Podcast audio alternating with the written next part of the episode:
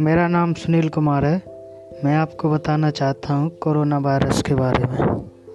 Corona virus हमारे यहाँ केवल पर्यावरण शुद्ध करने के लिए आया है, क्योंकि आज तक रोड पर कहीं पे रोड को आराम नहीं मिला था, चिड़ियों को चहकने के लिए नहीं मिला था, तथा उनको घूमने के लिए नहीं मिला था। इसलिए देखिए, यहाँ पर हर चिड़िया कहीं भी घूम सकती है।